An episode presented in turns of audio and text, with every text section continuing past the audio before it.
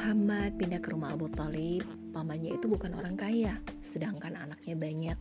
Sering mereka menahan lapar karena kekurangan makanan. Namun, sejak Muhammad tinggal bersama mereka, makanan yang ada dirasa mengenyangkan, padahal jumlahnya tidak bertambah. Apabila waktu makan tiba, istri Abu Talib yang bernama Fatimah selalu meminta Muhammad untuk makan lebih dahulu. Meski merasa tidak enak, Muhammad akhirnya makan. Beliau mengerti. Mama nanti ada kalakuli. Beliau mengerti bahwa yang terhidang tidak cukup untuk mengenyangkan semua orang. Maka dari itu, sebelum makan beliau selalu berdoa agar makanan itu diberkahi, dapat menguatkan dan menyehatkan. Muhammad tumbuh dalam asuhan cinta Abu Talib dan keluarganya. Semua menyayanginya, beliau benar-benar merasakan kehangatan keluarga. Saat berusia 12 tahun, Abu Talib membawanya berdagang ke Syam terik padang pasir, hewan, gurun dan perompak kejam adalah resiko yang harus mereka hadapi. Rombongan pedagang itu pergi dengan unta dan kuda. Mereka saling menolong dan menjaga. Beberapa hari kemudian sampailah mereka di kota Bushra. Kota ini adalah persinggahan tetap pedagang dari Mekah. Di sana terdapat rumah tua yang didiami oleh pendeta bernama Buhaira. Bernaunglah mereka di bawah pohon rindang Buhaira menengok rombongan itu dari jendela. Ah, rombongan pedagang dari Mekah, ujarnya dalam hati. Dia nyaris tak peduli. Namun ketika menengok ke langit, Buhaira ternganga. Matanya melotot, jantungnya seperti berhenti berdetak. Tidak, tidak mungkin awan itu menaungi mereka, serunya. Buhaira berjalan menuju pintu sambil berteriak memanggil pelayan. Siapkan hidangan yang banyak. Cepat, aku ingin menjamu mereka.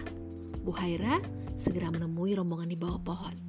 Ditetapnya satu persatu rombongan itu. Ayo, bernaunglah di dalam, ajaknya ramah. Aku telah menyediakan jamuan untuk kalian.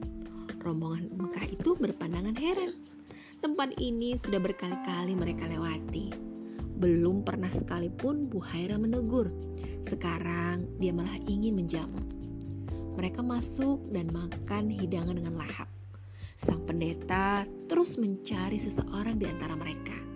Sayang, orang yang dicarinya tidak ditemukan. Apakah ada seseorang yang tertinggal di, lu di luar sana? Tanyanya tiba-tiba. Oh, ada. Dia hanya seorang anak kecil, jawab orang-orang Mekah. Jangan begitu, bawalah dia ke sini, ujar Buhaira. Seseorang menjemput Muhammad. Ketika Muhammad masuk, Buhaira langsung yakin inilah orang yang dia cari.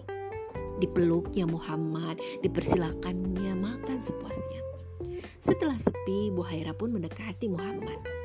Demi Lata dan Uzza, ujarnya meniru sumpah orang Mekah. Aku ingin bertanya, jawablah dengan jujur. Jangan memintaku menjawab dengan jujur demi Lata dan Uzza. Jawab Muhammad. Oh, baiklah, Buhaira tersenyum. Aku meminta dengan nama Allah, jawablah dengan jujur. Buhaira menanyakan kebiasaan tidur Muhammad, postur tubuh, dan banyak lagi. Buhaira lalu meminta Muhammad memperlihatkan punggungnya. Buhaira melihat tanda kenabian di punggung Muhammad.